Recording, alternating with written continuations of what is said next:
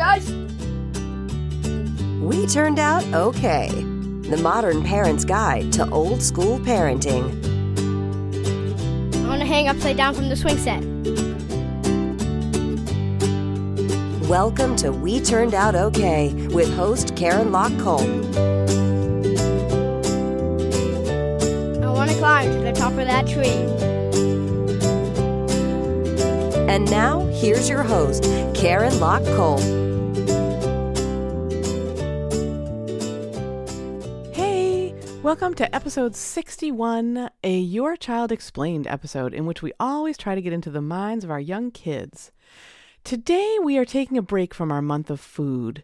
So March has been and can, will continue to be all about food. I've got some great interviews lined up, some great guests to talk to you about that. And I've got so I've got two podcasts, one at the beginning of the month and one at the end of the month, which are really about how to get your kids to eat, how to get them to eat decently. So And we're right in the middle of that now. But I had a, I got a question from a listener, and I just thought I have to, you know, it doesn't pertain to food, but that's okay. It's got a, it's it came up as one that I'm sure you all are enjoying, uh, what Ruth is enjoying in terms of what her question is about. So let me read it, and then we'll talk about it. Okay, so here we go with Ruth's question. Hi, she writes, I would love some advice as to how to reduce the amount of sibling fights in our home. It seems to be constant. My boys are nearly three and nearly five. It seems that they both have a hard time expressing their feelings of frustration in a respectful or non-threatening tone without physical contact. This makes everyone feel tense and is putting a strain on parental-child relationships also. Many thanks, Ruth. So, Ruth, I just want to say first, thank you so much for your question. It's one that everybody has, isn't it? I mean, if you have more than one child, you got you got sibling fights and stuff.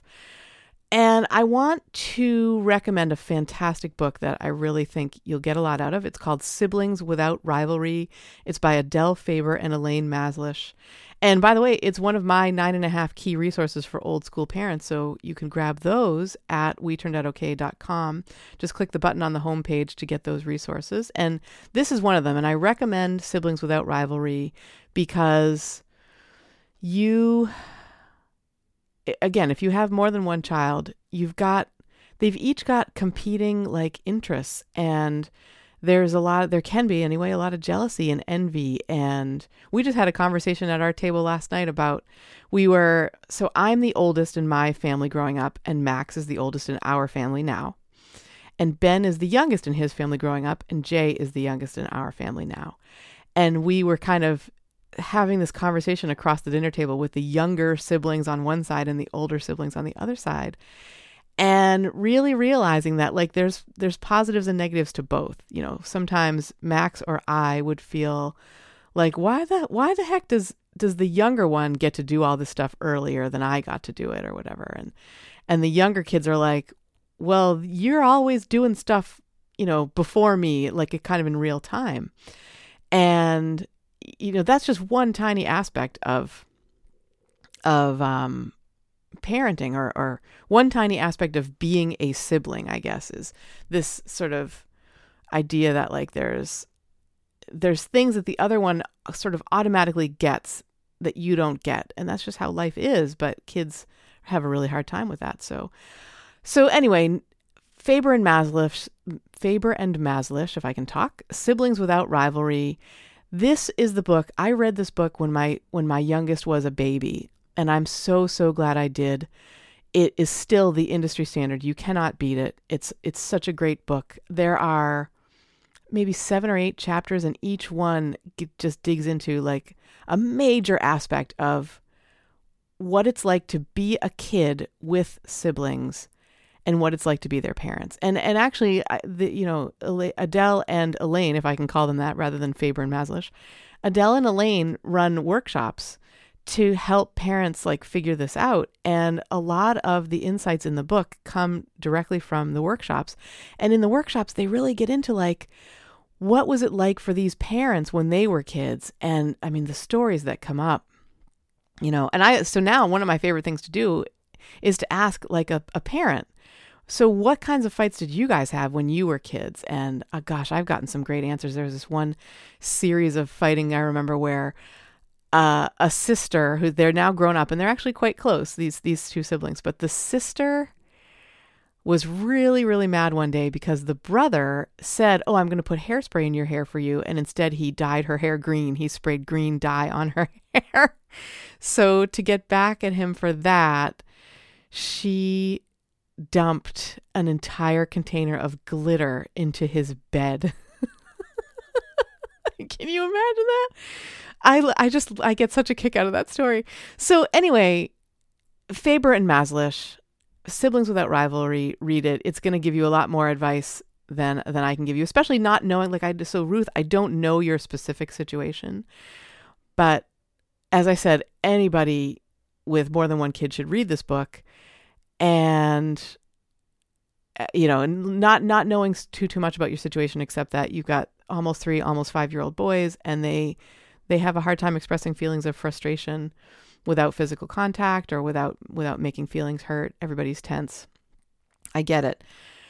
I think it's important to know that, first of all, I don't, like I said, I don't know your situation, but that said, sometimes kids just fight. They're just, they're truly not mature enough to be able to express their frustrations without sometimes getting physical, because they just, if you've got all this emotion in your head and you have your, your two, you know, three, almost three is still two. And you just, that is not prime time for being able to express yourself with words.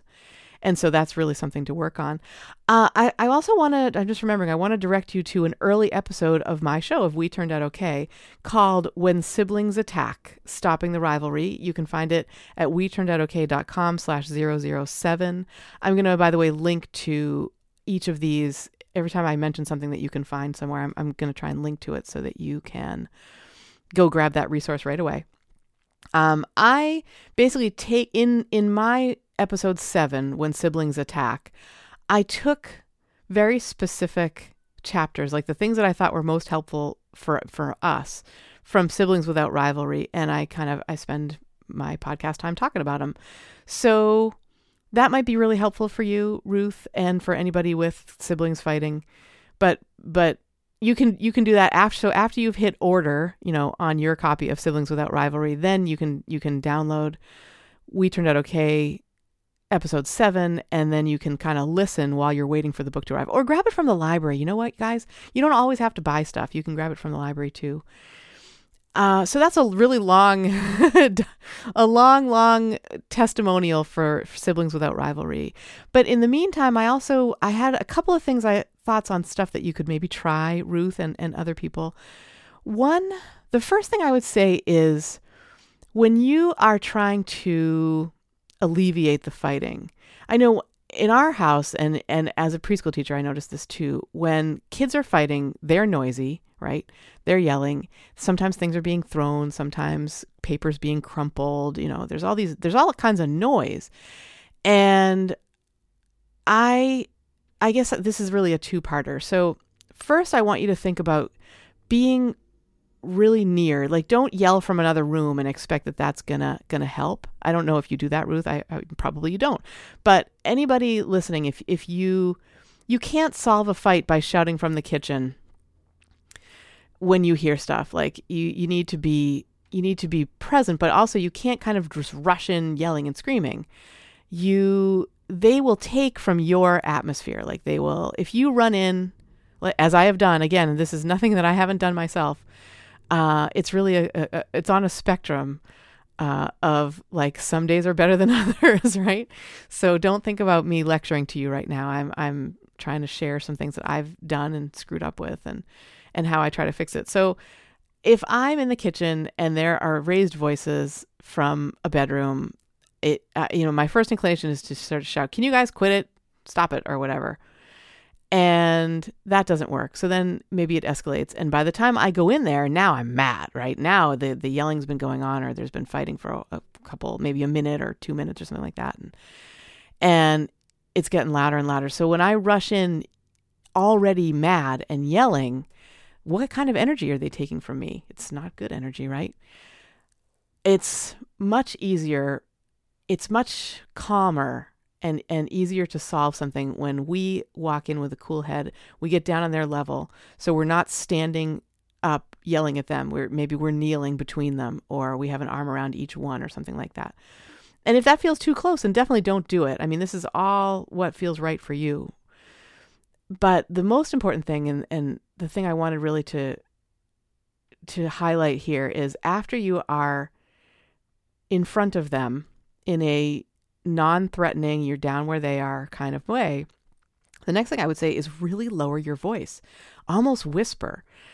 It's it's just so easy to get caught up in the sheer volume and, and to shout. But if you whisper, I found that both in the classroom as a teacher in a public preschool program and and here at home over the whole time that I've had kids, if if I whisper, they had to stop fighting just to hear me. They had to stop what they were doing so that they could listen. And that made a huge difference. So that's one. Uh, the other thing to try, and this is straight out of Siblings Without Rivalry, is don't reward the aggressor. So So it's high, it's often hard to know who started it. And, but if there is like a clear, if somebody is crying and the other, the other one is sort of defiantly holding, I don't know, a stick that they were hitting with or something like that, ignore the kid with the stick and go to the kid who's crying and just say, "Oh, wow, I'm so sorry that you're hurt. Let me help you." You know, um, bring them away for, for an ice pack or uh, something. In, in other words, what you're doing is you're completely ignoring the behavior. If you walk in, Ruth, and you you say you you conclude from what's happened, you know, there's um there's Lego all over the floor.